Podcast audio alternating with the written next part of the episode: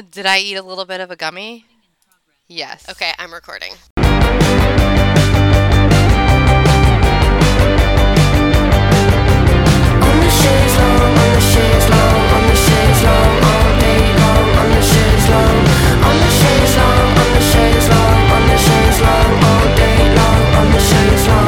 Is your mother worried?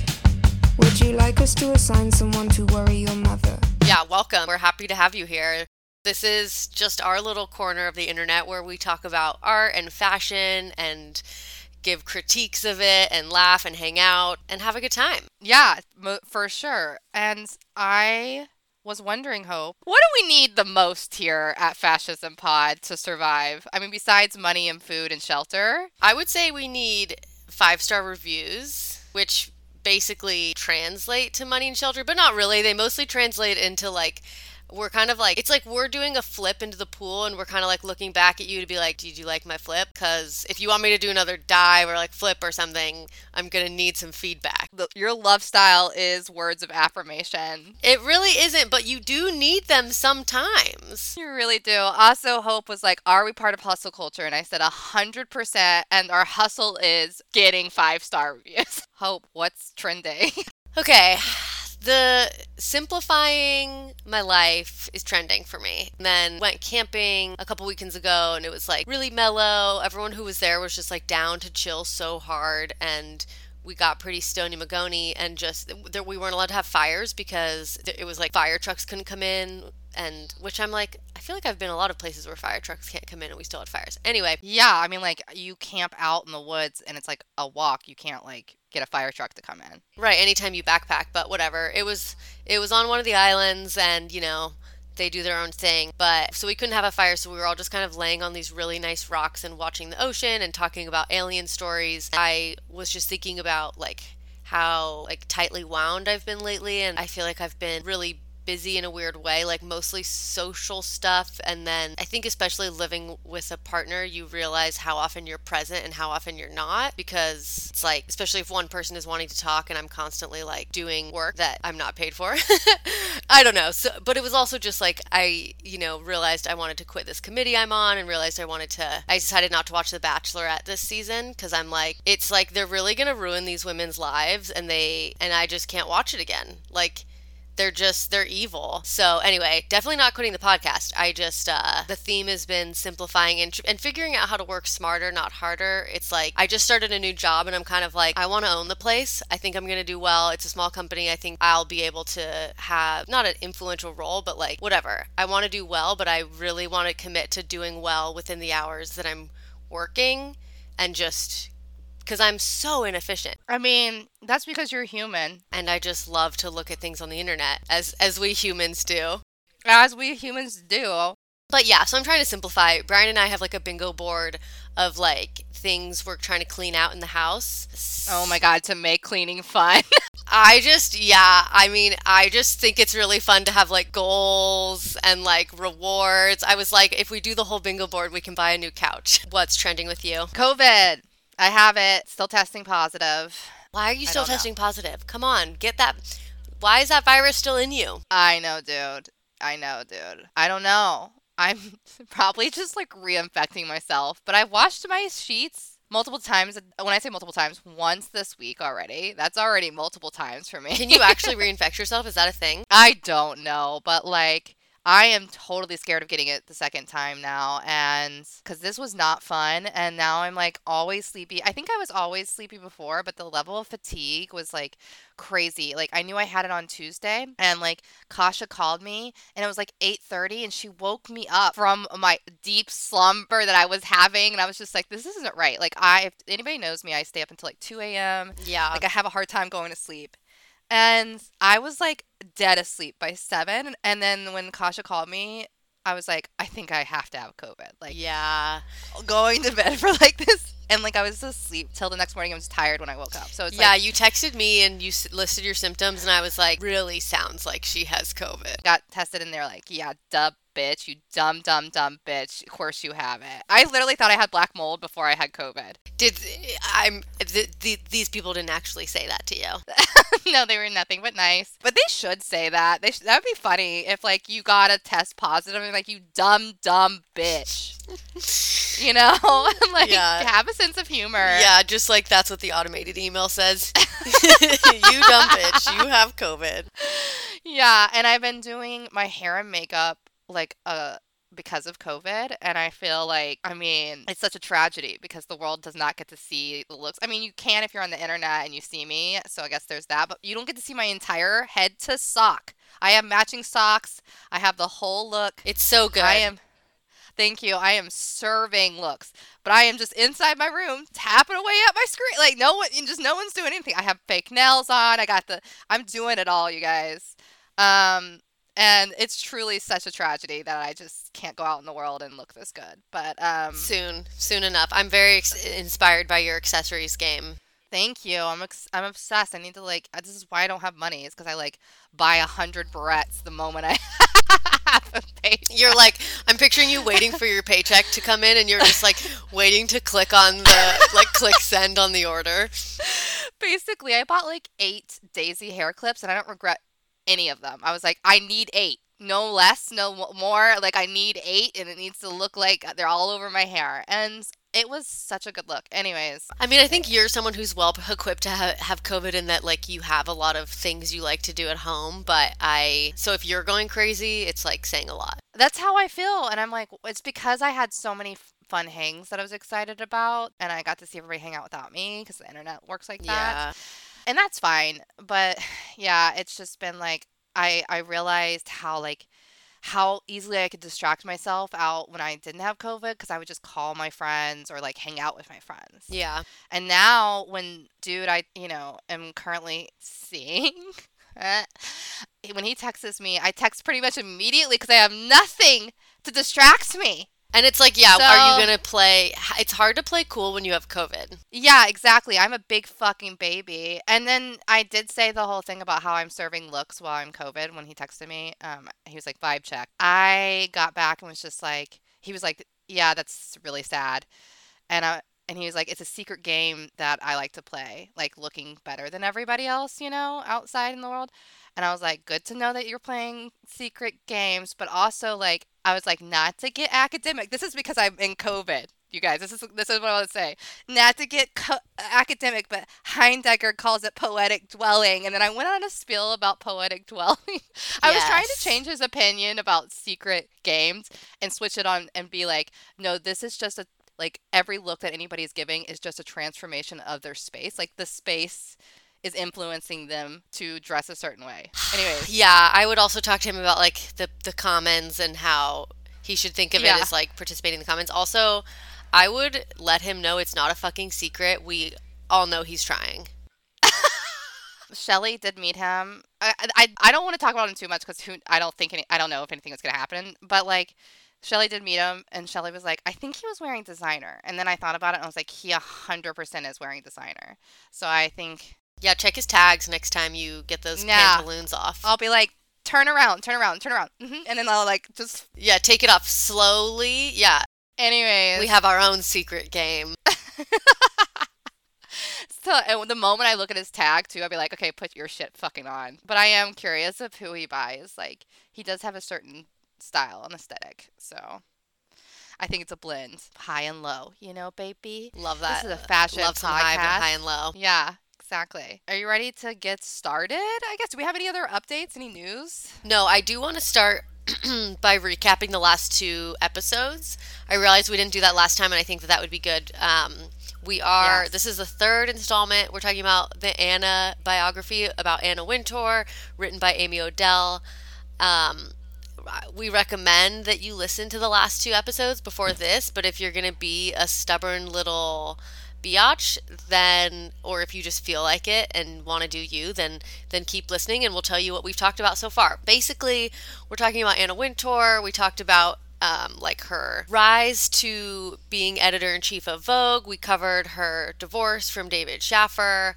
And that wasn't a very in-depth recap, but it's like how do we recap her entire life, you know? Yeah, you. We ended on September 11th. We did end, end on September 11th. Um, A good note to end on.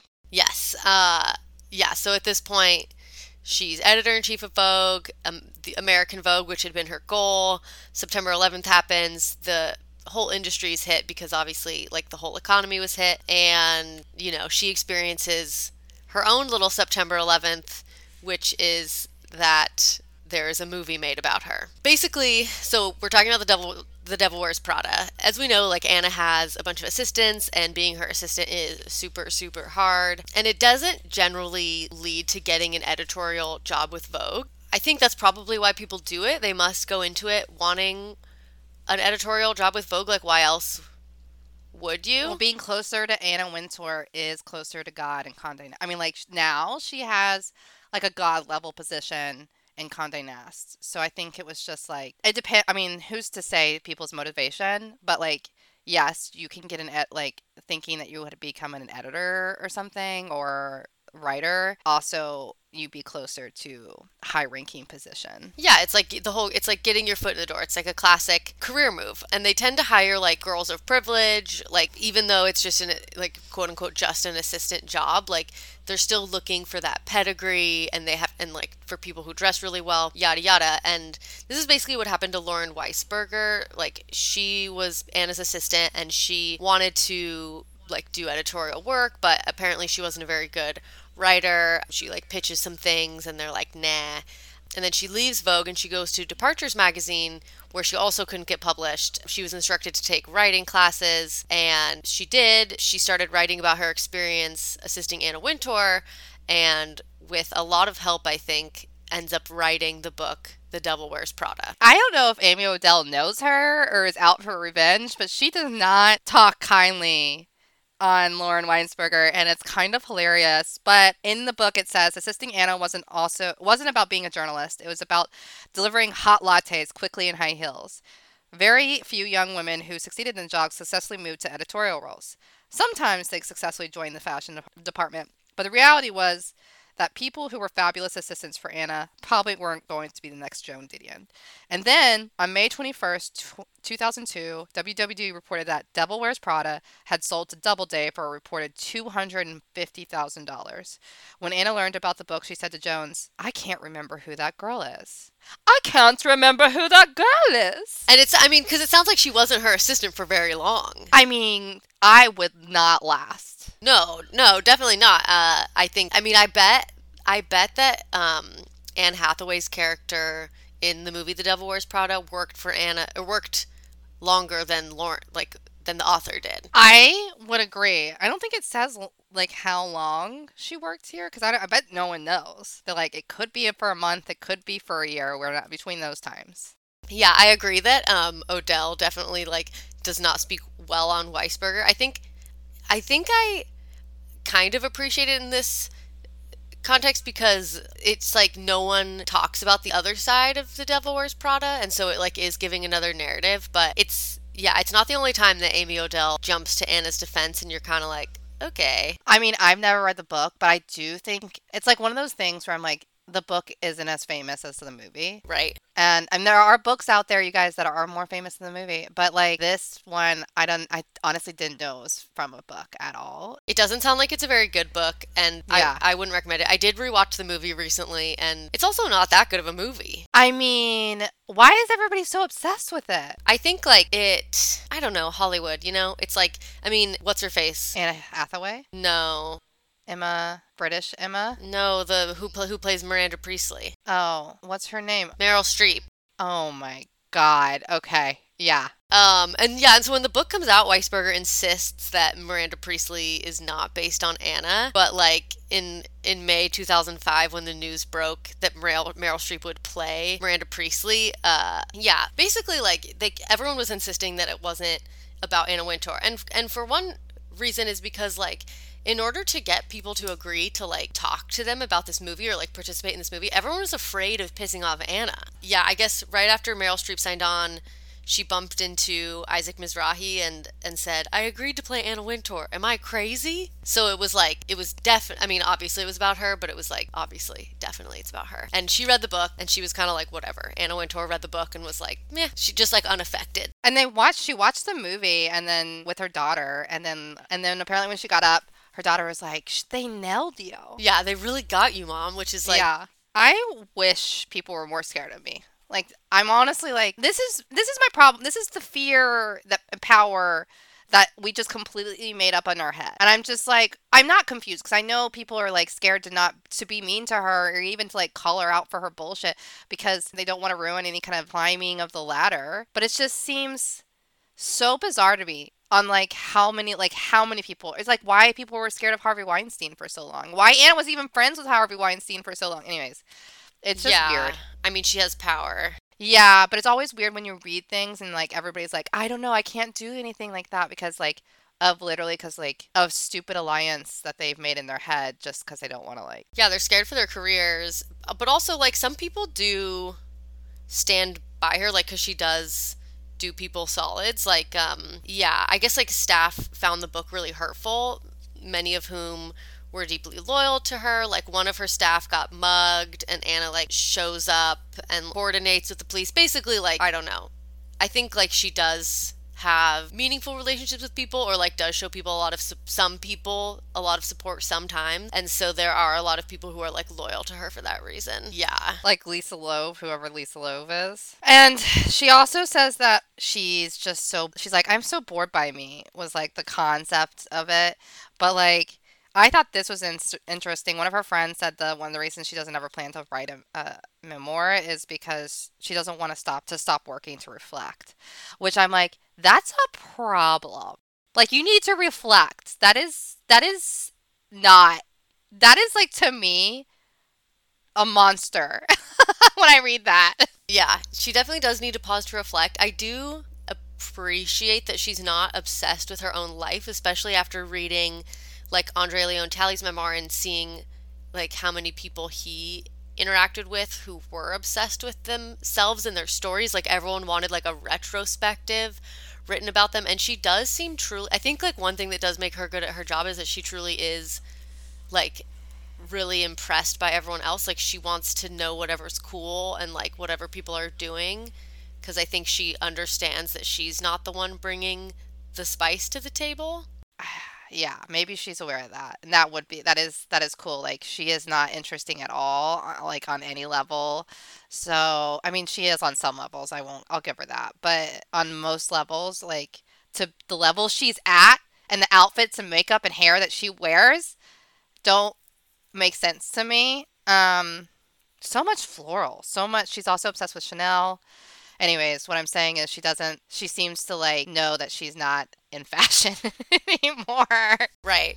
Yeah. Also, she wore Prada to the uh the film screening, Oh yeah. as in like she's the devil wearing Prada. Good on her. I know. I know.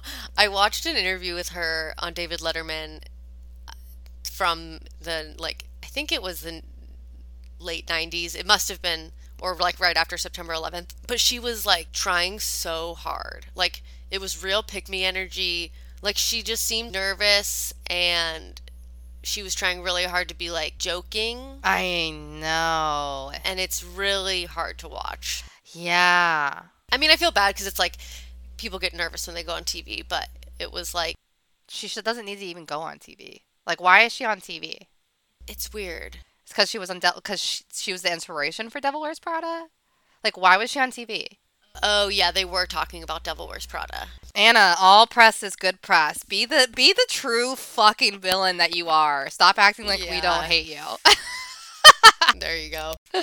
Because I mean, I think she's like old school capitalism versus Elon Musk. I know we brought Elon Musk up before, and we're gonna probably bring up him up many times later. But Elon Musk kind of accepts like he, as a celebrity, knows he needs a lot of like press, so he like tweets insane shit, kind of like Donald Trump, and people pay attention to him. Like he knows he's kind of the villain, He wants press. Elon Musk really, yeah, like and he's a he wants to be a celebrity. exactly. But so does Anna. I don't think she does. Okay, so she went on the Letterman show because she felt like she was cornered.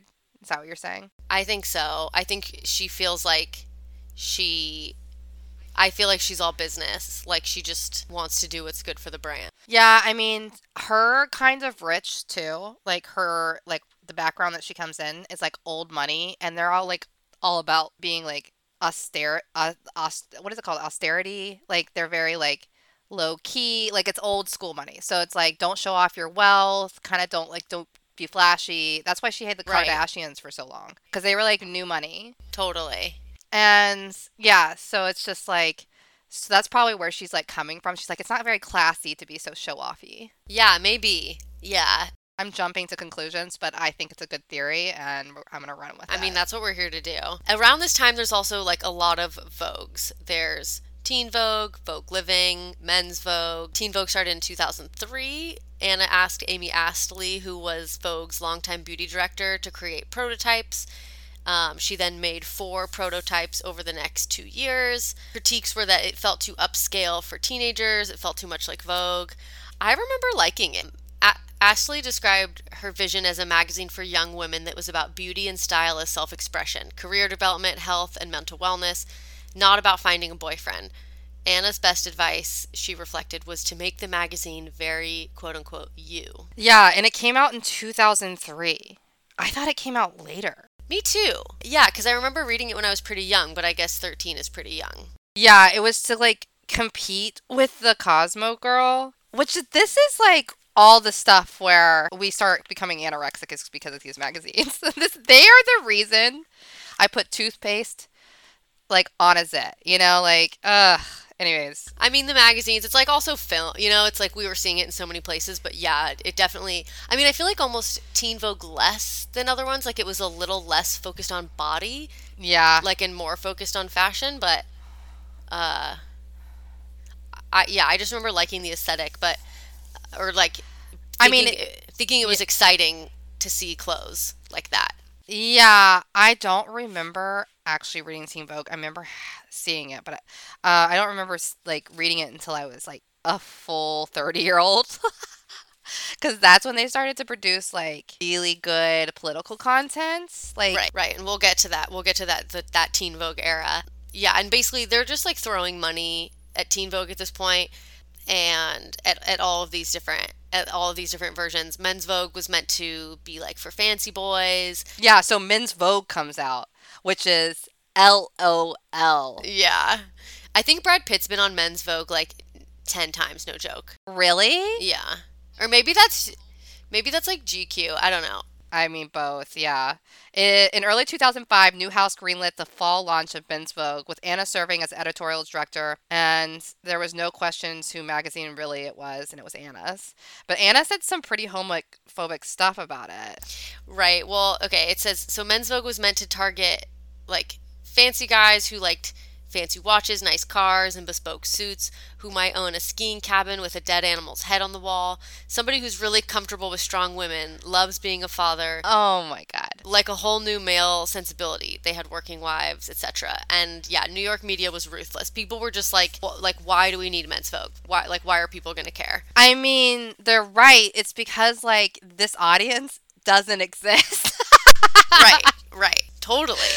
they're i mean like people men think that they are that person but they're actually not and the content they they consume is never that you know like not geared towards that at least Yeah. When, so when you're talking the homophobic thing, you're talking about when she's on Lauer, when she's on. yeah and um okay so here it goes so what are your thoughts how do you look at the terms of this magazine oh sorry let's start it let's back um, the Lauer turned to her and said, Anna, this is a weird topic to come up in conjunction with this, but sexuality sometimes is brought up when they talk about magazines. Like, side tangent, this is during metrosexuality as being a real thing. Like, men that dressed well were given a sexuality.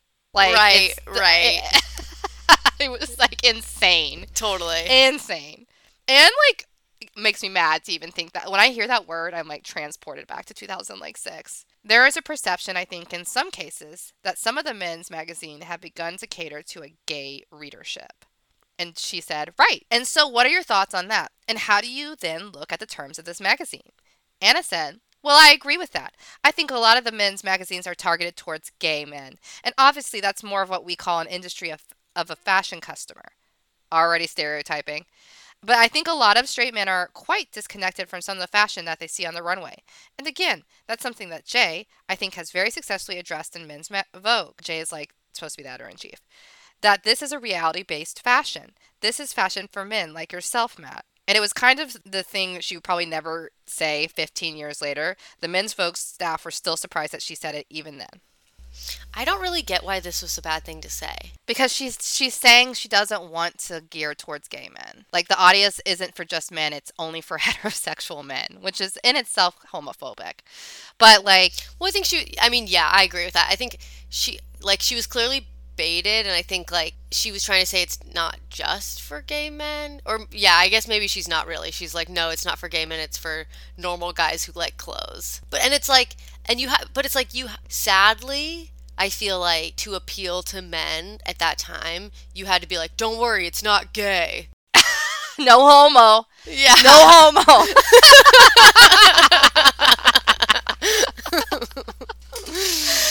oh my god. Yeah, I mean hetero men, even like gay white men. I mean, like it's just it's their own fault, really. It's, Anna was put in a predicament. I, I She's like, yeah, I don't know. Should it be gay? Should it not be gay? I don't care. I just want it to sell. um, exactly. She's like, honestly, I do not give a shit. Please just buy the magazine. Harvey Weinstein though like sucks up to her so hard. He's like he like writes to her and he's like I read Men's Vogue and became interested in some artist and some actor. You're definitely influencing my work and my life. Like disgusting. I know he's trying way too hard.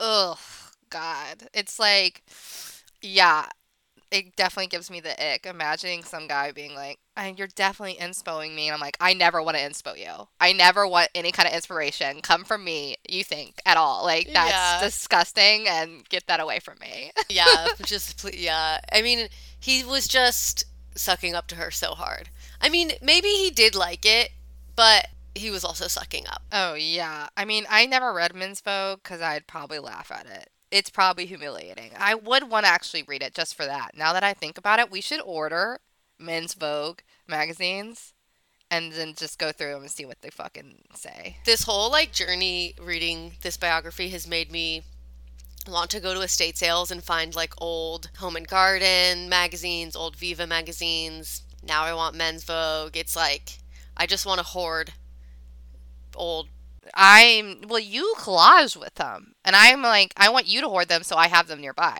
yeah i mean and and brian and i will get like old books to collage with but then i get attached to them and i'm like i don't want to cut this up That makes perfect sense. Aviva would be really hard to cut up. I would be like, don't. I need you to have a box of those for no reason, but for us to look at them. where were we the september issue is that what you have next We can definitely talk about the September's issue. We were we're talking shit about Men's Vogue, but let's go. Eventually, like it crashes. Obviously, you've never fucking heard of Men's Vogue, so it Right, stops being right a thing. you know the end of the story yeah. Um. But let's go on to what was it? What did you just say? September issue. Yeah, so RJ Cutler wanted to make a movie about the Met Gala, but the Met wasn't receptive to it, and so Anna suggested instead that they make a documentary about the September issue. Um, he insisted on having the final cut, so that was the thing he negotiated because he was like, you know, we want move people to take this movie seriously, and basically.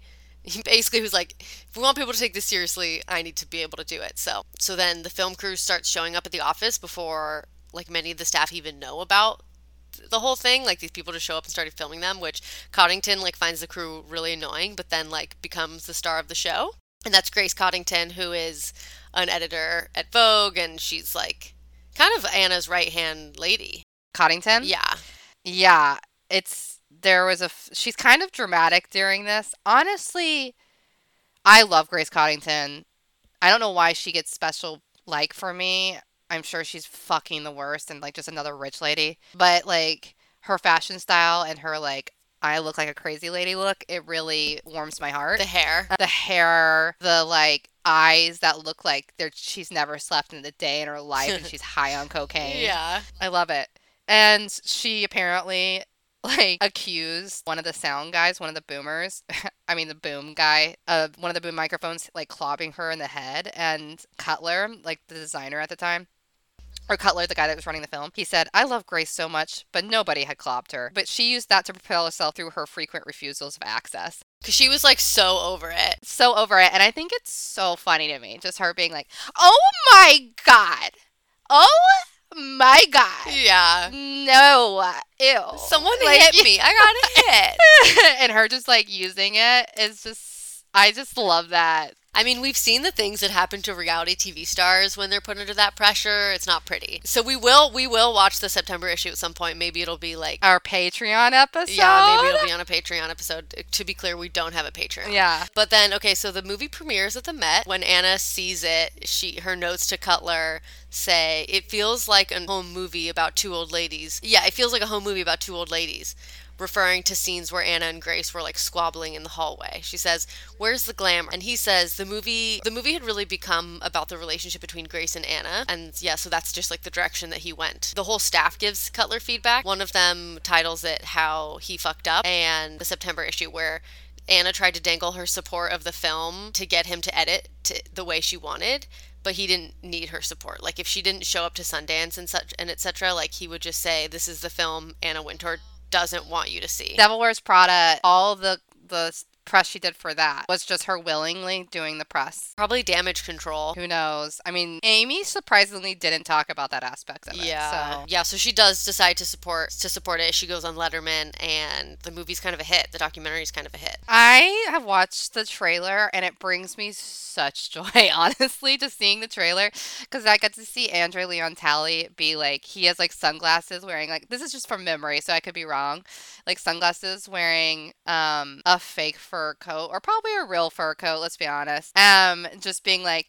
there's a famine for beauty. And I literally think about that line every day when I wake Oh, up. Oh, that's from that movie, that documentary. Yes, it's just from the trailer, and I think, oh, that's such a. He's a ge- those words together. F- there's a famine for beauty. I just, I can't. I love it. If this was like 2015, I would make a Facebook invite for an event and the event the party would be called like there's a famine or like that would be part of like the event description. Like there's a famine for beauty so i need I like you how you're like you de- demoted it to at least the description. You're like, I, you were gonna name it the title, but why not the title? well because i don't want my party to be about a famine. I want i want to it to be a call to action. Like there's a famine for beauty so i need all of you beautiful people to end up at my house. I don't know. I, I used to get really into writing facebook event descriptions I love how much. Okay, it would be called the Feast of of Beauty. I Yeah, yeah. Uh, like cornucopia of beauty or something.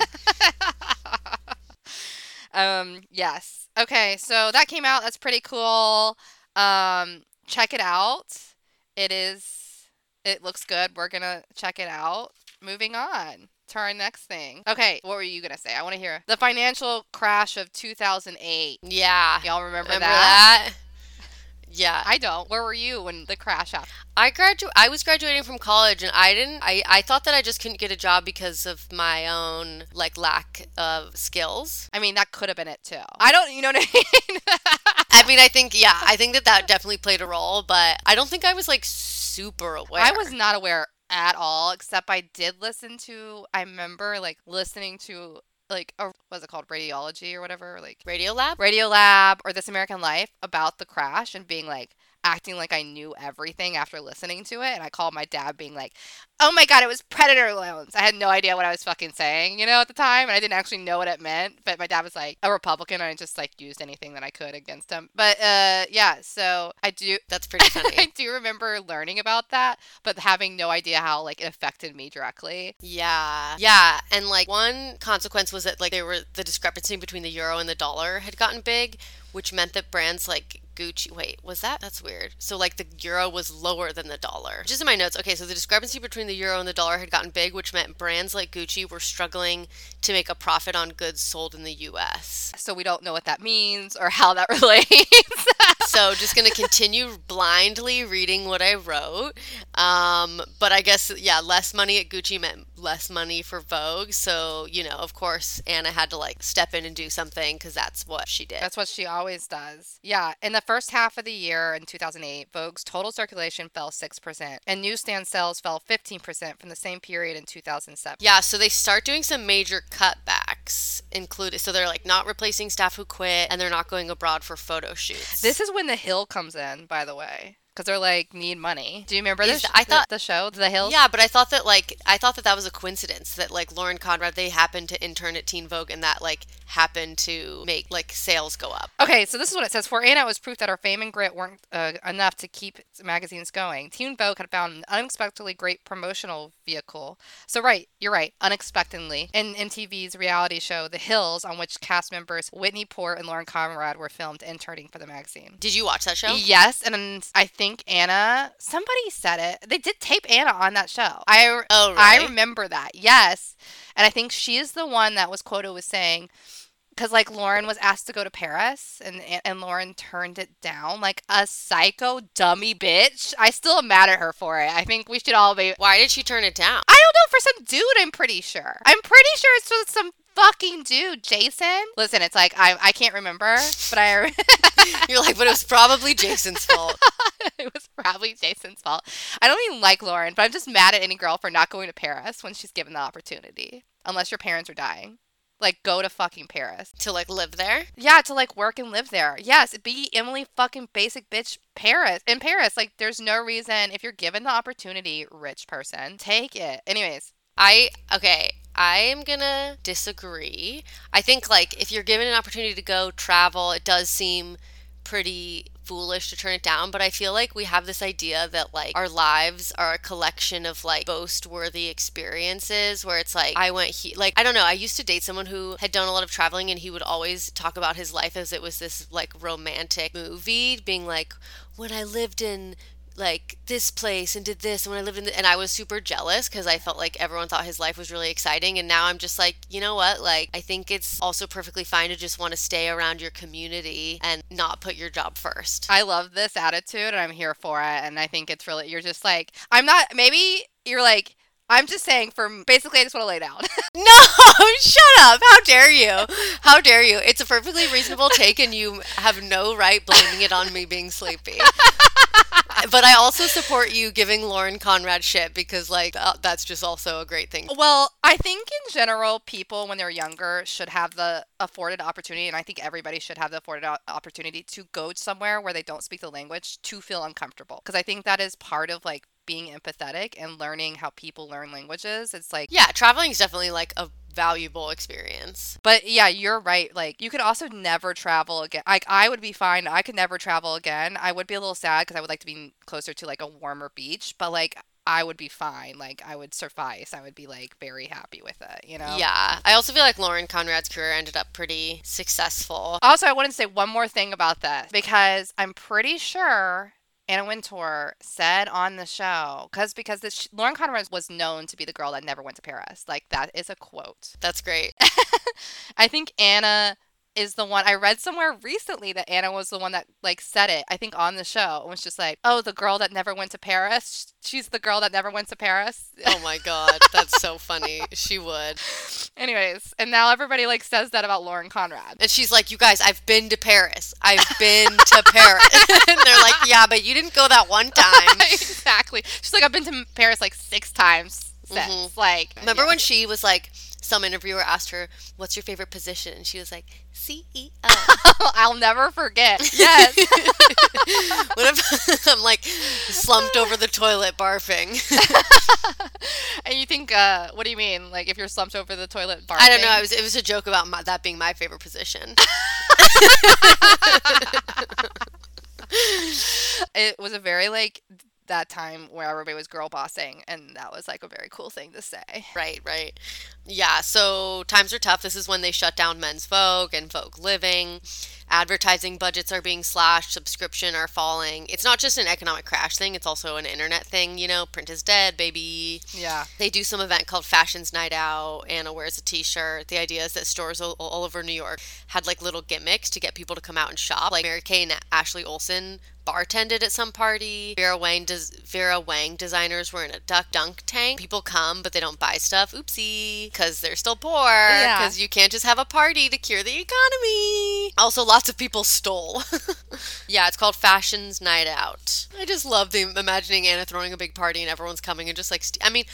I don't. If it was like small designers, I wouldn't want them to get stolen from. But like, I can't be sad if people are stealing from Louis Vuitton. Or like, yeah, it's pretty much anything that is like a corporation or a company that's so big. Yeah, you should steal from them. I'm supportive of it. Yeah. It's not cool when you steal. It's like not cool to steal, but like corporations can go are stealing all of. Yeah, they set up like security at the QFC next to me, and it's like really makes me not want to go out of solidarity. I'm just like, just let people steal. Just let people steal. Like, Let people this steal. is too much. They also put like blinking lights outside, like I think so people don't sleep there, and it's just like, Ugh. Okay, I've been so poor in college, like we all were, but I think I was like I didn't have parents that were like had gave me money, so like I was like actually poor. Got sick, I like had an ear infection or something. And I remember I was like, the only way for me to buy this medicine is if I switch because the system is in a fucking, as we all know, we don't have health care. It's so fucking sad. And then like I was trying my hardest to steal, and the fucking guy had definitely caught me, and I was like, I had to be very like, he even like confronted me one of the one of the guys i'm just like now i'm looking back and i'm just like if i'm stealing fucking medicine you don't goddamn say a goddamn word like don't say one fucking thing like just ignore it also like Just you don't it. make enough to give a shit totally right. Like, why is some minimum wage worker like even bothering? Because back you know they're young and i don't know i don't know but i, I just thought about it i'm just like let yeah let people still that's what we stand for Yeah, actually, though, this the budget cuts eventually led to Grace Coddington's forced retirement because they didn't have the but well, like you know they didn't have the budget to do the stories that she was used to doing, and she didn't want to change. I hear that, girl. I hear that. Once you become accustomed to a certain level of myrrh and prestige, like it would be hard to fall back down. It, I could Totally like suddenly she's told to go into coach or something. You know, right. She's like, "Oh, you thought I was doing this because I'm passionate about fashion." Yeah, she's like, no, I'm just gonna fucking retire. I make more money that way. And she like sometimes goes back to Vogue and like helps out, like whatever that's called, contracted. Yeah, so this also goes into a little bit of like Anna's politics and who she like fucks with. Yeah, And one of them was a like Assad, Asma al Assad, the wife of Syria's President Bashar al Assad, who had looked that Anna felt suited for Vogue. This also goes wait. So she thought that the wife had a look suited for Vogue, or the Yeah, the wife. But she definitely like was the wife of a dictator? Yeah, and the story failed to mention that Assad was a dictator who killed thousands of civilians and hundreds of children the year the article came out. Instead, it noted that Assad won his ele- election with a startling 97% of the vote. Wow, how do you get that many votes? yeah, well, and like the poor reporter, her friend, quote unquote, Joan Juliet Buck, was like, I don't want to do this. I'm not a political reporter. I'm not prepared for this. I don't know how to handle this. And Anna basically like pressured her, saying, like, she's like, no one's going to notice your piece anyway, and like sends her to the Middle East to like do this story. And it was just so irresponsible. Why did Anna do this? There's, I mean, like, Amy doesn't know. She didn't ask her. I just am confused. Like, they could have picked literally anybody else. She, like, shuts down shoots all the time. She, like, says no to things. Why was this one she had to do it? Like, was there an agreement with her dictator? Did they, dictator give her a lot of money? I feel like she just is so aesthetically driven. Like it's all just the look and feel and the vibe where she's like, I think this lady looks cool. I just like, I don't know. Like, I just think she wasn't thinking, Yeah, she's never reflecting, so. never reflecting. Yeah. But also, just so y'all know, she also put Melania Trump on the cover. She didn't put her on when she became like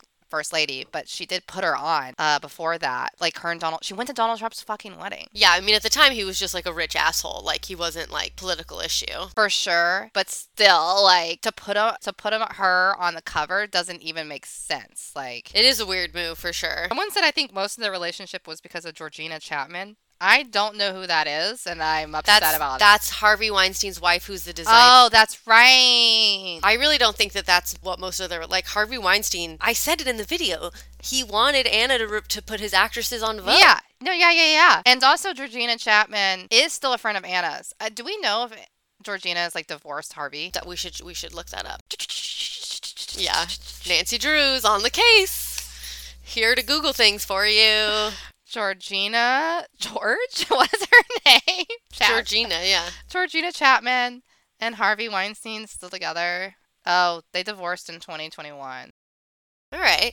Waited a long waited a bit, but I mean, she waited until he was like basically going through the trials. you don't marry him without being like knowledgeable of the experience. Like, Yeah. She's also friends with Obama. Obama appears on Men's Vogue covers twice. Anna supported him while everyone else in New York was a Clinton loyalist. I mean, her she was also a huge still Clinton loyalist at this time, but like, her her ex Shelby Bryan like credits himself for being why she was into Obama. ugh. Which I don't want to give it to him because, like, gross. But she's probably right. I know, it's annoying. He's probably right, but ew. Yeah, and then when Hillary Clinton is running, she doesn't want to do a Vogue cover because she's like, you know, trying to girl boss and be taken seriously. And Anna writes this like whole like editor's letter about it. Yeah, she in September 2008, Anna and actress Sarah Jessica Parker, which I love name dropping, um, hosted a cocktail party as part of the Obama's campaign Runway to Change. So she was like fundraising for his ass. I just, Well, okay, I, I found it. So she says, so she wanted Clinton to be on the cover of Vogue, and then she writes, Imagine my amazement. This is the editor's letter when I learned that Hillary Clinton, our only female presidential hopeful, had decided to clear steer clear of our pages at this point in her campaign for the fear of looking too feminine. The notion that a contemporary woman must look mannish in order to be taken seriously as a seeker of power is frankly dismaying. Like, dude, are you drunk? That's like some big tea to spill in a fucking editor's letter. Like, why do you think so? because like you're speaking out against a presidential I guess you're basically she had just been so she's so in support of Hillary later. It's kind of like you're going to call her out for not wanting to be on Vogue. Like I get the message and I agree that it's stupid that women can't participate in things like that in order if they want to be like seen as politically serious, but I just feel like Anna didn't need to like air it in the editor's letter. Yeah, but Anna's never been a writer. I don't I think people think since she has a British accent and that she like comes from prestige that she's smart. I don't think she's as smart as everybody thinks she is. I think this letter goes unchecked and unlooked at cuz people are scared of her and she it's not a good point. It's not necessary like Yeah. Yeah, she I mean she wasn't great in school. Not that that's an indication of how smart you are. yeah, it absolutely is not, but I also think she thinks she was good at school even though she wasn't good at school. Yeah, that's fair. Um, and then you were you were saying that she she hosts an event with SJP. Yeah, because she's just like Obama, because Obama was hot stuff. I mean, like this is the thing about Obama. Watch interviews with him because he's a true celebrity. He should have never been president. We have an obsession in America with putting political, like having celebrities as political people, and I think the appeal to Obama was he had the vibe. He had the celebrity vibe that really And he wants to be a celebrity. yeah. And he's funny. He's charismatic. He's literally you cannot take your eyes off of him. It's he's good. He is. Yeah, and she was into him, and so her and Sarah Jessica Parker throw this party where they auction off items that designers had made to be sold on Obama's website, and it sells out. And I guess like she's a good contributor because she doesn't make a lot of asks. Like a lot of people will raise money for politicians, and they'll be like, "Okay, but you have to come to this event or you have to like do this speaking thing," and she doesn't ask for anything. So he calls on her for help a lot of times, and he actually it's like she's in the running to become an ambassador at one point, which like I don't really understand what they do. I I told my therapist a long time ago that like my old therapist that I wanted to be an ambassador because I googled it and I was just like, you just live in a foreign country. Literally, still don't know what they do. She's like, maybe you can be an ambassador for something like a little bit not like an U.S. ambassador. So I was like, ambassador of my toilet? Like, what are you trying to fucking say? Why doesn't your therapist believe in you? She was just trying to sh- shift my like. She wanted me to manifest, and I think a little bit more realistically, because like it doesn't make any sense who is ambassador and who's not. Like, it's just power ranking. Totally. I mean, for Anna to be an ambassador, it's like you're just. It just seems like official networking. It's like trying to like sh- give people who raise you money a little nod. And so there were rumors at this time that she was going to quit Vogue because she was going to become an ambassador, but it's like unclear whether she really even cared about this potential position. It's like did, I don't know. She didn't seem to really care. That would be insane for her to ever leave. But I don't think she would have to quit. But again, I don't know anything about it. I don't understand what a UK like what an ambassador does. But Like, anyway, is this a full time job? Do you get Yeah. medical benefits? yeah, is this a retirement plan? Like, what's happening here? Anyway, she yeah, she didn't get it, but she does get a promotion, and like there's this quote Anne McNally who is one of her friends found out about it in the media which I'm like is she your friend if she fi- you find out about a promotion anyways and she texted Anna congratulations and Anna replied thank you Anne I'm probably going to get a lot of flack for it Hmm. Boo hoo. Is this when she becomes?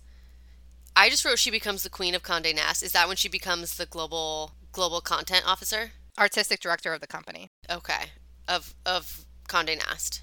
yeah she hasn't gotten the god level yet I mean that's pretty god level that is like uh, what's his faces wasn't that what's his Liber- Liberman's? Alex Liberman. Yeah. Oh my god. Oh my god. I'm eating grapes. It's a bad idea for this podcast. I'm hungry. Anyway, She's got COVID. People, let her let her nourish. went on to go like meet up with somebody um at a park, and it was downtown park or whatever the what sculpture park. And on the way there, I passed Liberman's huge Oh, the statue. statue. Yeah. What'd you think? It was huge, It's big. Um, massive. it was bigger than my house, I think. And this is Alex Liberman, who was the artistic director of Condé Nast, and he was like very into Vogue, and he also was an artist on the weekends. And when I first read that, I was like, okay. And then I looked at his stuff, and I was like, oh, he's actually like a legit artist, because one of his pieces, in, in my mind, being a legit artist means one of your sculptures is at Seattle Center, which is like one of my favorite places. it is really cool to me. Like I passed it and I freaked out like I was seeing a celebrity or something. I was like, "Oh my god!" Yeah. So yes, Si Newhouse steps down, and then Anna becomes that, and then She has a lot of fucking money right now. This is like, yeah. When while Anna's prof- Anna's professionally responsibilities grew, so did her Mastic estate. In the summer of 2013, Anna bought the neighboring six-acre lot and a house for thirty three hundred fifty thousand dollars, less than half of the eight hundred thousand asking price. So how much? Why are they? Why are they asking me to do math here? Yeah, I know. It like yeah. The neighbor down the street paid 300,000 and the person with blonde hair paid less than him. And this is Mastic where she has her Is that like Mastic, New York? Mastic is this like It's like part of Long Island. Yeah, it's like a weird place for her to buy this property, but it's kind of like, yeah, it's like a lot of working class people, and then her bougie ass is there. They call it like Camp Mastic because like people come and stay there and just like, you know, play tennis and whatever, do their do their bougie stuff. Someone tries to convince her to have a vegetable garden because she has so much space. And then she's like, oh, I don't like vegetables. No, she literally eats like 3 bites of a blueberry muffin in the morning, steak and like that's it. That's it. That sounds like me, honestly. She loves steak. Like every time Kasha comes into my house, she's like, it smells like steak. And I'm like, 'Cause I Really? just made steak. She's like, I just feel like every time. And it has been often. Every time she comes over, I feel like I do eat steak. I don't know if it's because I eat steak a lot or it's just a coincidence, but You're just trying to like gear up for her arrival. yeah, I set up the steak just to make it smell good for her. Just kidding. Steak is not a good smell, I don't think. But I do eat it a lot. It's just easy. Anyways. Is it easy? So easy. It doesn't have to be fully cooked. That's what's so beautiful about it. Oh my god, that's funny. You're like, yeah, chicken is cheap, but steak is efficient. yeah. Lunches and dinners at Mastic might include around 30 people, and those who don't imagine to slip away will have to play games, like the one where everyone around the table has to name, say, artists from the 60s. And if you can't think of someone when it's your turn, you have to dump a glass of water on your head, as Anna has done, which I. I don't know if I hate this or love it. Anyways, after dinner, the guests might move to one of the barns on her property where a little disco ball space. Okay, all right. Everyone drinks and dances, including Anna, who loves to dance. This is where Hope has like pulled this out. She's always like, "But Oh. Anna loves to dance." Oh, sorry. I read I read the literal text that said Anna loves to dance, and then I said, "Oh, well, Anna loves to dance." I feel like anytime she wants to defend Anna, she's like, "But she loves to dance." well, you said she doesn't party, and I'm like, Exhibit A, she loves to dance. oh my god, too good. Um, until she slips away before everyone else, so she like dances and then she just kind of like moonwalks yeah. to her bathroom. Crowd surfs right into her bed. Woo! I wonder if we would have fun there, or if we would be like, "Oh my god, these people are so lame." Uh, I would honestly think they would be so lame because I'd be like, we're unionizing, right? yeah, like I'd be like, Anna's finally gone to bed. Finally, like it's like a dance marathon. Yeah. Everyone's trying to outlast her so they can talk about their demands. I honestly don't think. I think the whole like dumping a glass of water is pure desperation to entertain people. So I'm like, I just see her being like, "Fuck, people are.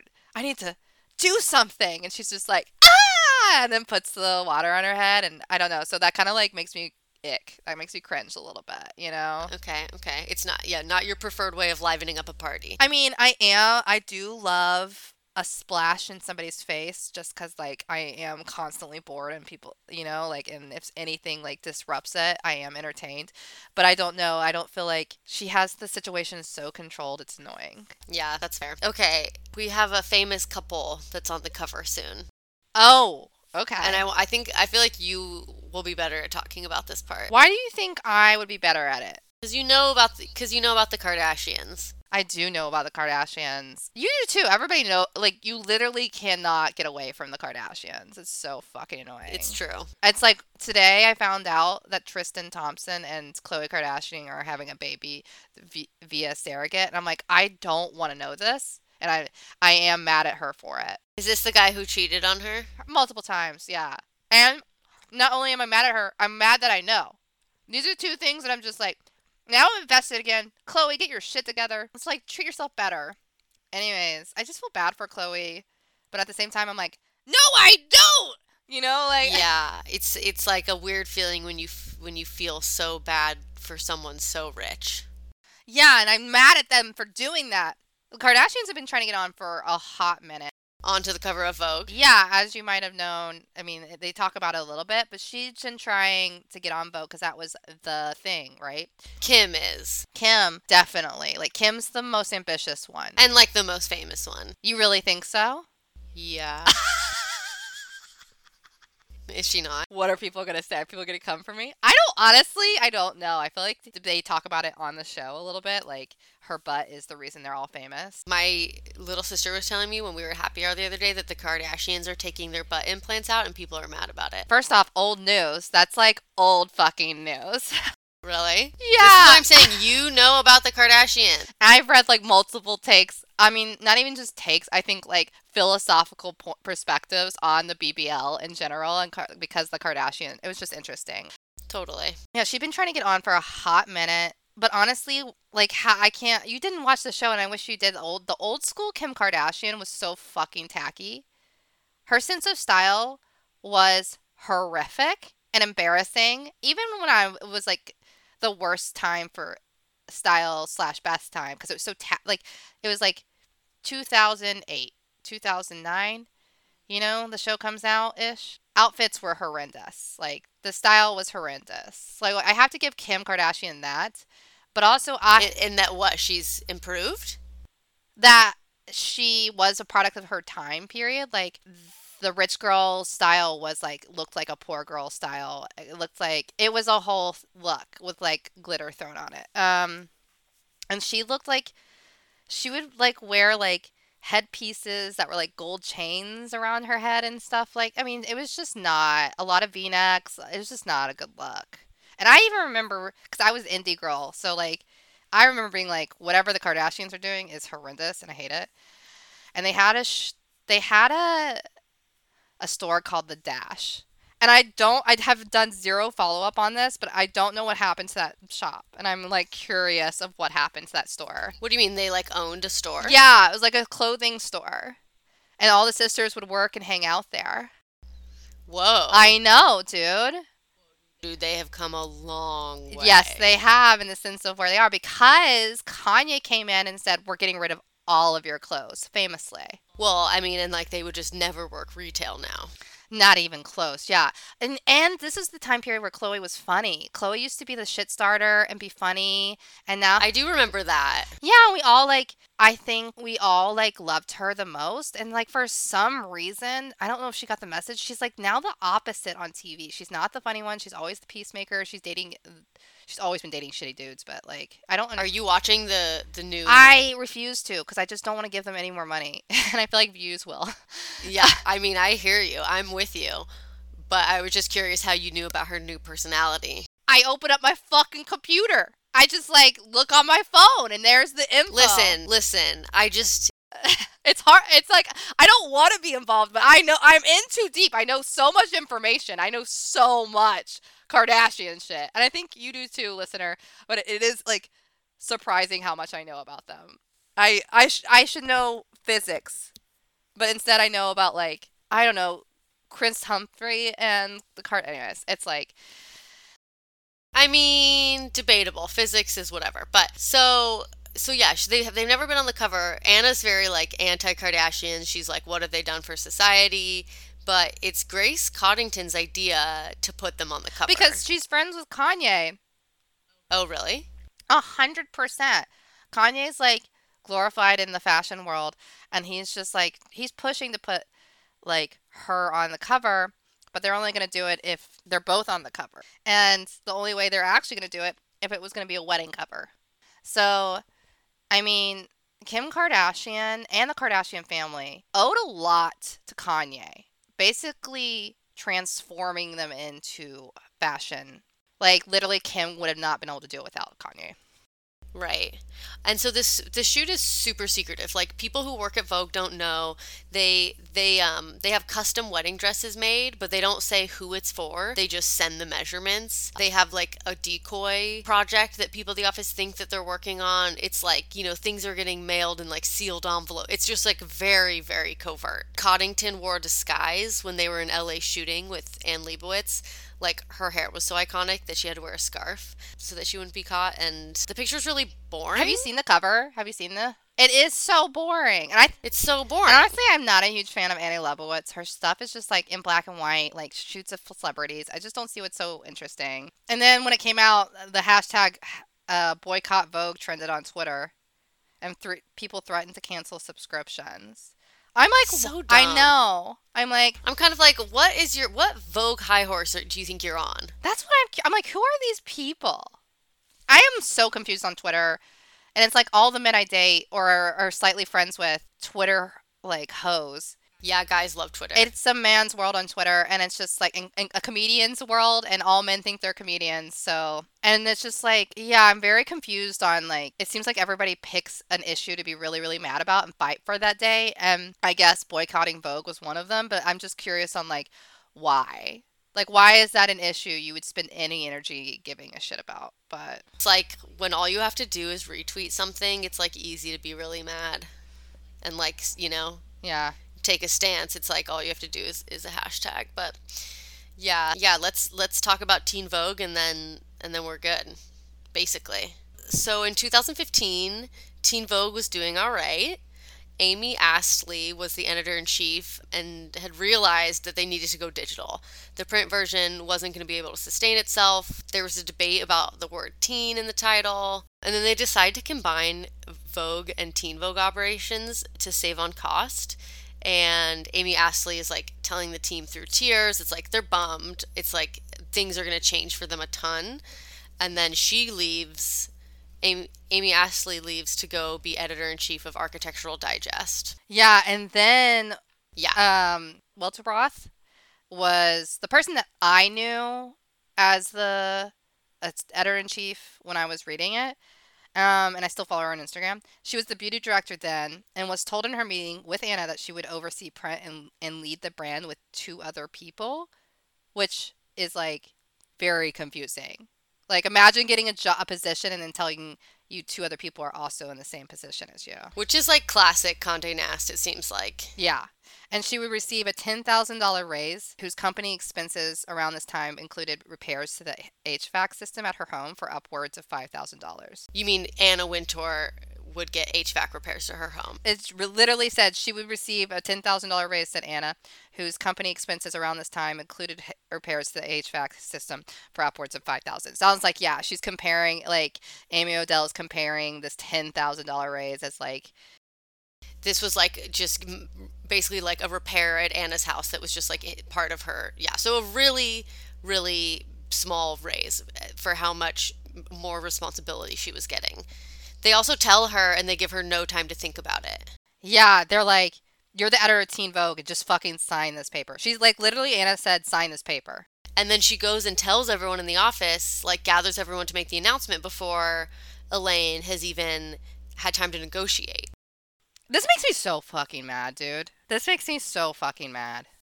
Yeah, it's pretty bad. I mean, I don't know if this is clear or not because y'all, I mean, if you know anything about Teen Vogue, but Elaine's also black. She's a black woman. So I think that's why I'm like extra mad. I'm like, give this fucking woman an opportunity. I think Anna sees it as like she should be appreciative of even the offer. And she was made the second black editor in chief of Condé Nast magazine like ever. So that's a pretty big deal. But again, it's like $10,000 raise. There's a lot of things to think about. And she wasn't getting the title of editor in chief. She was just, and she wasn't getting a better office. And she really wasn't getting a better raise. So, like, why did Anna go announce, like, unionize? I know. I wonder if that was like strategic on Anna's part or if she was just like, there's no way someone's going to turn down this offer. I think it's a, a mix of both. Yeah. because Anna's not like she knows how the business goes, but also like she thinks Vogue is so worth it for anybody and everybody. And people do think that. I think they think that less now. Like nobody's willing to like give a shit about media because it's just like you don't get paid enough anyways as a journalist or an editor in chief, so it doesn't really matter. But like Anna's definitely not helping it. So Elaine Welteroth and Marie Suter, who was the uh, creative director, they wanted to create a new identity for the magazine. So they're like getting more political. They publish a political piece in the wake of the Trump election that's called Donald Trump is Gaslighting America. Philip Picardi, who's the digital editorial director, or was at the time, and Welteroth go on The Daily Show. I just watched it today. Oh, really? What did you see? What did they say? Philip Picardi and Elaine Welteroth go on the Daily Show. They're he's asking them like, why should Teen Vogue have politics? Why should a fashion magazine have politics? And they're kind of like, because these issues affect young women. Young women have every right to voice. In fact, they have a responsibility to, you know, have opinions and to, to speak up and, and whatnot. So Anna doesn't micromanage Teen Vogue, but she does want to see each photo and she does remind them that it's a fashion magazine. It's not just about activism. And she does want everything to, to be bright and sunny. And she wants it to look like a garden and like all like Vogue. Vogue's so outdated to me. I don't know. I can't even. I'm again. I'm reiterating this. That there's a reason Beyonce chose British Vogue over American Bro- Vogue for her announcement of her album. Cardi eventually is the editor in chief. I think still to this day of them. He created them. Yeah, he he left eventually. He left. Yeah, he left them. He left all of Condé Nast during the Me Too movement. As she should. As he should. As soon as well. Okay, this is like uh, back to Weltor Roth. Weltor Roth. Am I saying that right? So I'm. That's how I'm reading it. Welteroth hadn't even had time to think about the, her time to negotiate, whatever. She wondered, she wrote in her memoir, would any of this have gone down this way if I were a white man? There are other things that made Welter's new job uncomfortable, like being called into Anna's office because of her tone. This is like all kind of stuff that's going on behind the scenes while all this stuff is happening. And in 2018, when Alexandra Oscar Cortex won her seat, Vogue.com was one of the first out- outlets to interview her. And it's probably because Teen Vogue was such a big influence at that time to be so anti Trump. Again, both of the people, Welteroth and Picardo, were both like pretty active, pretty, pretty, and they're both people of color. Uh, Picardo is, Picardi's gay, openly gay man. Anna thinks Picardi is like a fucking prodigy. And yeah, they're doing a lot of cool stuff. They're talking about like the Dakota Access Pipeline, Standing uh, Standing Rock, and doing all this kind of cool stuff. Um, they the company establishes a diversity and inclusion council around this time, which ah, Though Anna is in charge of it. yeah, okay. Let's talk about diversity inclusion councils in your in your workforce. That is a way to not unionize. So Interesting. it's like a, a not a real solution to an answer like a, a question of like better pay and better inclusion and like better all these things this is just to make you feel like they're doing something while they're not so Yeah, the diversity and inclusion council at my last job, their big idea was like, we'll celebrate our heritage. Like, so and so can talk about her cultural customs and we can celebrate our heritage at work. And it's like, that's great.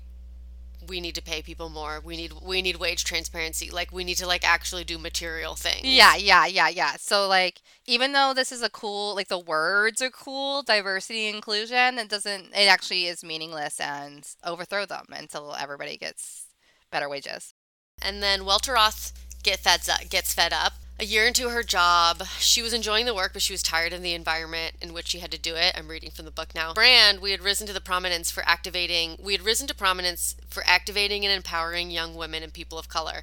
But it became clear that we were editorializing values that were not reflected in the company culture. So she met with Anna. She laid out what she had been doing. Like she, she laid out how she had been doing the job without getting the office, the salary, and the respect that typically come with being editor in chief at Condé Nast. She told Anna that she could no longer work under those circumstances and she was fully prepared to walk away. Anna immediately said, Will you give me 24 hours to make it right? She had no questions for Welteroth. It was as if she knew, either instantly or all along, that Welteroth was completely right. Less than 24 hours later, Anna gave her everything she asked for. Fuck yeah. And that is how you. Yeah, she knew, like, she knew she couldn't lose her. She knew how valuable she was. And that goes for each and every single one of you listening now. Everyone go quit your job, says Jackie. no, I'm saying go talk to your boss and say, uh, I need better shit. And then talk to your coworkers about it. Because, like, she needed better shit from the get go. Like, even when she was creative director, like, she wasn't getting paid enough, you know? Like, our beauty director. Yeah, so they hate on Trump, Trump, Trump, Trump, Trump. Like, fucking Anna hates Trump now. And, like, she has to talk about it. Even though she'd been inviting him to her events forever. And then, but then he wins at the office, and then she does invite him to the office, and everyone's really mad. But she's like, "We have to," and it, like I don't fully understand why. And then it's like after that, he's not allowed back. But it's like I really don't understand what that was all about. Anna was like, went on James Corden's and was like, Trump was, was uh, one person that was never gonna, yeah, go to Met Gala, and I just think that's okay. Right? Yeah. She's like, she is always trying to like keep up with the times as much as her boomer self can. But like, I don't, and like, I don't even mean to disparage boomers. Like, there's some of them are great. You can you, you can talk shit about them. It's okay. I just don't think it's like a very insightful argument. But like basically she's lagging. She's lagging behind. She puts Karlie Kloss um, as a geisha in the magazine and then as Frida Kahlo. She has Keira Knightley herding cows in Maasai in a way that's like basically kind of like just like using the people as props and like I don't know. It's just very distasteful. She and racist. It's racist. Yeah. It's clearly racist. Anna has never addressed her racist ass self, so she keeps on thinking what she's doing is okay. Right, and people are trying to tell her Gigi Hadid does this shoot in a park with black basketball players. It's like glam leisure, and people warn her not to do it, but she doesn't listen. It's basically it's like these black men are just like props in her photo, and people are pissed. And then Philip Picardi, he's also pissed, and then Anna helps him launch them, which was like this. It's like a queer magazine. Do you read it? No, but I uh, I've heard about it, and I don't read. Are you kidding me? I only read for this po- for this podcast. We've talked about it. Yeah, seriously. How would we have time to read anything else? But yeah, he comes to her and he's like, I'm pissed. And she's like, What do you want? And he's like, I want to launch this. And she does, she like helps him rally support. She goes to them, she goes to like the board and they're like, Ooh, we're not sure about this. And she's like, Okay, well, how much money do I have to raise to convince you? And they're like, We need 1.5 million. And then she's like, Okay. And then she just walks out. She's like, I don't need to hear your guys's hesitations, your whatever. Like, just tell me how much money we need in order to do this, and I'll and I'll make it happen. And she does. I mean, I get that.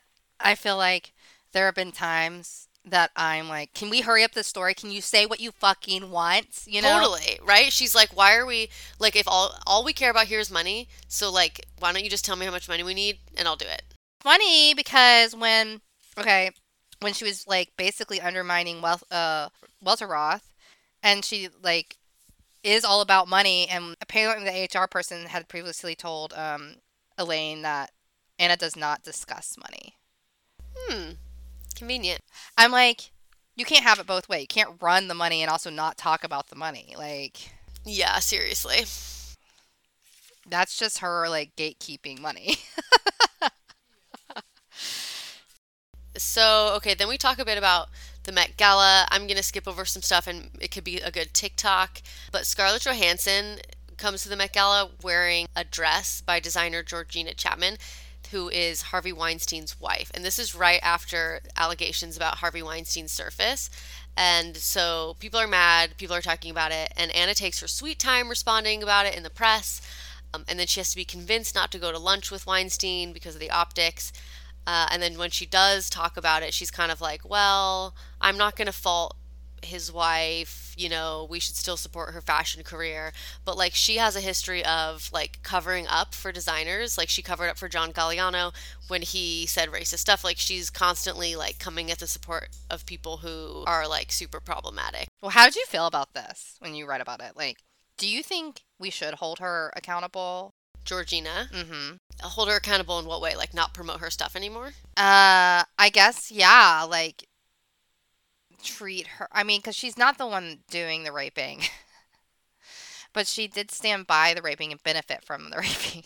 like, you know what I mean? Like, Right. does that mean she doesn't deserve?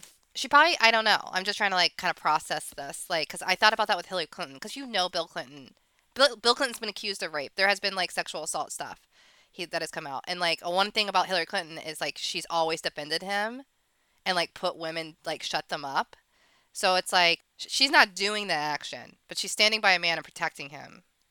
And benefiting from it. Yeah. I feel like I I don't know that like I would like come for ScarJo for wearing the dress or like demand that like people didn't wear her clothes. I kind of feel like at that point it's sort of like a personal choice. Like do you feel like like it kind of feels like like Scarlett Johansson had to have worn her stuff to be buddy buddy with Weinstein anyway. Like I mean, Scarlett Johansson, I think, is one of the people that benefited from the relationship with Weinstein. Like, she probably had a relationship with him at one point. That's Yeah. actually known. I mean, like, she's one of the girls. So, yeah, I don't know. It, it is complicated. yeah. And I'm also just like, if you're a rich white woman, maybe you just deserve to be poor again. Maybe you should just be a hotel maid for the rest of your life from that. You know what I mean? It's not like you can't, maybe you'll change your whole life. Maybe you'll be like, wow, I should have really like advocate for better wages for everybody here because this sucks, you know? Like, right, right. You're like yeah, that's yeah, there we go. There's a there's a way to deal with it. Oh, this is one of my favorite because we did a piece about uh, Thierry Mugler, you know, who died this year, um, and how she wore. This is the year in 2019 camp where she wore the dress. Where who when who or what dress? Kim Kardashian wore her rain dress, basically, like, and that was the Thierry Mugler. Thierry Mugler, yeah. And at dinner, where everything had been thought of uh, down to the backless dr- chairs for guests who wore gowns uh, that wouldn't fit into a regular seat, which is smart, smart Anna. Um, yeah, I love how she throws a party. Yeah, and then but she was talking to one of Lisa Love, who I have no idea who that is, but she was talking. Anna was Wintour was talking to somebody, and was just like, "Can she, can you please tell her to sit down?" Talking about Kim Kardashian, and then Love had to explain that actually Kardashian physically could not sit. Yeah, yeah, I did love the Met Gala tidbits. She couldn't sit. I, I'm kind of curious. Did she ever sit that whole night? Did they have to take her out of that dress? It makes so much more sense now. You know, now that I think about it, like, course she couldn't sit. She'd probably break a rib if she fucking sat. Honestly. Yeah, or like break one of those little sparkle dangles. And that, more importantly. I mean, that could be dangerous. There could be like shards of stuff all over. Okay, so we get into like the Me Too movement. Stuff's happening. People are having concerns. People are getting canceled. Odell writes that like Anna does frequently have concerns about models being too thin, especially with Teen Vogue. Vogue had been working with the Council of Fashion Designers of America on its health initiative, and part of that was to combat eating disorders. Um, Anna also thought it was important to only cast models 18 and up, and this like spread through the industry, which is like it's partly like them trying to cover their asses, you yeah, know, a hundred percent. but like probably did have good effects. Yeah, but Anna doesn't does not. Let's just be clear. Anna does not give a fuck about those women. Probably not, yeah. And they also come up with a code of conduct conduct which forbade alcohol and drugs on shoots and required models to agree ahead of time if they were going to be photographed nude or in skimpy clothes. Which like that seems a little hard to specify like what constitutes skimpy, but whatever. Yeah, I don't hate that. 2019 is like the last Met Gala. This is the last one before the coronavirus pandemic comes through. Yeah, and this is like we heard in Andre Leon Talley's memoir, like people people didn't like the camp, they didn't like they didn't like all the costumes, but Oh, yeah. One last thing. This is in 2018. Beyonce finally. This is also like Me Too is happening. Like there are people that are asking for better representation, and Beyonce finally gets on the September 2018 cover, and she's like, "No, I'm not gonna be on the cover unless you hire a black photographer." Anna had never hired a black photographer before. That the covers at this point. And this is in 2018. And That's crazy. a 23 year old Tyler Mitchell um, does the shoot. And it's just kind of crazy. It's just, to me, Anna's so fucking racist. Anyways, everything's racist, but like it just reveals, I think, how like people that are in charge aren't there to change anything. She she was always just like she's only being pushed to do something because like uh, culture is shifting, not because like she wants to personally shift and make and make changes. She wants to keep her money. Right, and like as as the pandemic starts and the Black Lives Matter movement is, you know, what it is, what it was in the beginning of 2020, she makes a statement in solidarity with the with the Black Lives Matter movement and gets a lot of or I don't know if a lot of backlash, but at least like backlash from Andre Leon Talley who's like this is not genuine. She is not an ally. She's still not an ally. She did hire like her one saving grace is she hired Andrew Andre Leon Talley, but I just feel like she treats him like a token of being like, look, I did. There's so much cele- like talk in this book and in Andre's book too, like where he credits Anna for his like experience there. But I'm like, you're one black man. Like, I don't know. It doesn't feel like it should be like, thank God for Anna and allowing Andre Leon Talley. It's just not. It's not enough. And at this time, people at Condé Nast start stepping down. Someone at Refinery 29, someone at Bon Appetit. Anna sends an email to her staff that gets leaked where she says, I know Vogue has not found enough ways to elevate and give space to black editors, writers, photographers, designers, and other creators. We have mistake, made mistakes too, publishing images or stories that have been hurtful or intolerant. I take full responsibility for those mistakes. And people are like, so less than a week later, the New York Times publishes an article headlined, Can Anna Wintour Survive the Social Justice Movement? Yeah, and then and then she has like this is a quote that I kind of like. Shortly after news of Anna's breakup with Shelby Bryan appeared in the press, though they had broken up much earlier for reasons Bryan couldn't remember. I know. He just can never remember anything. He couldn't remember why he like why he made her cry that night at the Met Gala. He's just He's like just like I don't remember. I plead the fifth. I don't. Yeah. I think he might remember. Like, how can you not remember why you broke up with somebody? Like, do you were you even in a relationship with this person? I feel like billionaire tr- part of billionaire training is just get getting really good at evading questions. But also because of this, the New York Times published another story about Anna on October 24th, 2020, with the headline 2020 with the headline The White Issue Has Anna Wintour's Diversity Push Come Too Late? Yeah, yeah. Um, there's a 15% pledge. This Aurora James had launched a campaign asking companies like Target to stock their store with 15% black-owned companies. Anna Wintour was like excited and wanted to learn more, and then they ended up commissioning a painting of James, which featured on the 2020 September issue. Um, and Andre Leon Talley is kind of just like it's all bullshit. I think that yeah, he so he calls her a colonial broad on his press tour for his book, and she's I love that. A colonial broad. She, like, again, he is a, a wordsmith, truly. Yeah, I think Amy Odell put it well when she says, I think she kind of sums up this whole thing well, where she says, she didn't. In- she didn't invent Condé Nast and the fashion industry's long held values, but she was rewarded by upholding that belief system to an unprecedented degree. Vogue's whiteness and elitism has have historically resulted in praise in magazine sales. Yeah, Anna Wintour, this is what I wrote, is a classist, racist, neoliberal boss. Don't believe me? Just rewatch Devil Wears Prada. Yeah, and I think like as Amy Odell writes, it's like she's not she's not more evil than than the next person. Like she in ways she's at least not dragging her feet about keeping up with things, but it's like it is all coming from a business perspective. It's like she she's not fighting against any systems. She's like very much benefiting from them. This is, she needs to take LSD or ayahuasca or something to open up that fucking third eye, baby. She needs to get with the class. She doesn't like, but she never wanted to because then she'd be less poor. She'd be less rich. I Yeah, she has no she has no reason to, and you know, and I, so the book kind of ends questioning like why she hasn't retired, and that's like a question that a lot of people have.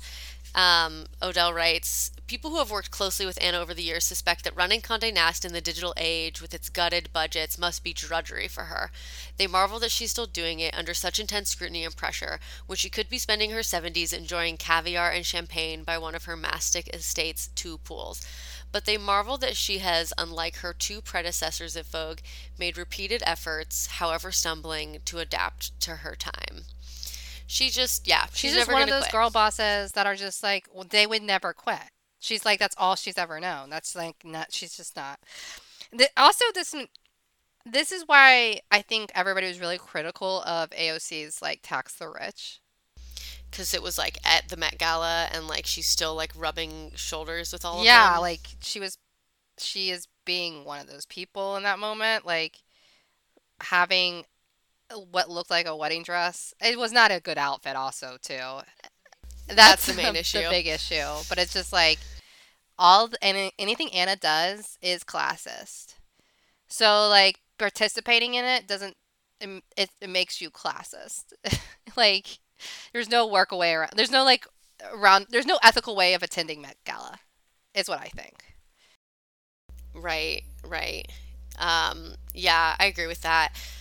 Um, yeah, I think like overall, I thought this book was, you know, fairly well researched. I thought Odell did give Anna a lot of slack, but I think I guess since the media portrayal of her has been so one way, I can see why maybe she would want to show a different side. I think you said it well when you were like, you know, joking that like she forced you to see Anna as a human and it's like, you know, while we obviously still critique her and don't really applaud her for anything and like see her for her position in society, it's like, yeah, you do also see her as a person and Yeah, I really.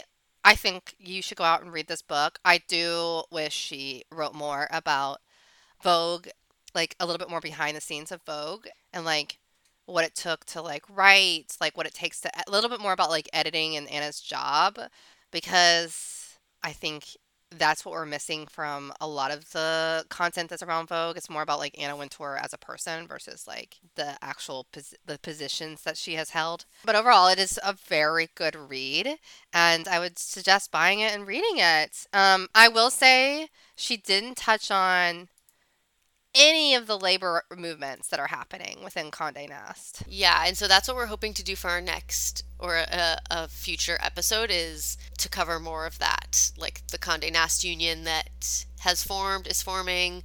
We're hoping to, you know, talk to some Yeah, people. we're in the works of talking to some people because this is a like to be very clear, this is a very pro union podcast, and I am for the people. And I don't want to speak for Hope, but I'm going to assume that you're also for the people. I mean, you know that to be true. um, yes, exactly. So like when I was reading this book and just watching or just like remembering what Devil Wears Prada was, I was just like, uh, like what really got me was with the line about the assistants crying in the hallway and in the bath, like everywhere, like all day, every day.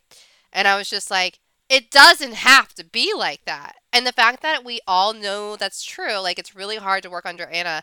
I'm just like, why is she being celebrated as even a good boss? Like, and people are like, no, she's mean. I'm like, but in the eyes of capitalism, she is considered a like that's why she still holds her job. yeah, because it's the numbers. It's the numbers, and I just like it made me really mad. And I was like, this is clearly a, not good when everybody's crying around you. Like, how can you look around and be like, this is how it should be? You know what I mean? Like, it blows my mind. If more than two people are crying a day, we should reevaluate. You know what I mean? Like, Right, right. Yeah. Like, yeah, and sales compared with tears, you know, you got to consider. I mean, like we've gone over this too, but like the fact that uh Vogue felt like they had it good because they weren't being assaulted by their editors. right. I mean, Yeah, that's that's just like labor right issues left and right that were just like in the book. yeah, yeah. So I'm excited to to hear more, to find out what's going on with the Condé Nast Union, and hopefully be able to share that scoop. Five star reviews, do all that nice stuff. Well, I guess this is it then. Wow. We love you guys. I- I love, Love you so much. I'm so glad that we do this. I can't wait for you to test negative. You're telling me, dude. You're telling me. All right, let's stop.